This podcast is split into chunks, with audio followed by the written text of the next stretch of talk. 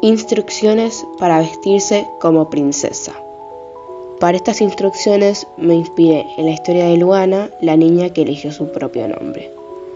Pensé en esas personas que probablemente no tengan un vestido porque no se las considera aptas para usarlo. Materiales. Repasador, tela, trapo o sábanas. Papel o cartón. Zapatos. También puedes usar brocha y maquillajes. Primer paso. Agarra un repasador y atalo a la altura del ombligo para crear una pollera o a la altura de las axilas para crear un vestido. Segundo paso. Corta un papel en forma de línea y pega los dos extremos para simular una corona. Tercer paso. Vestí los zapatos que tengas en tu placar.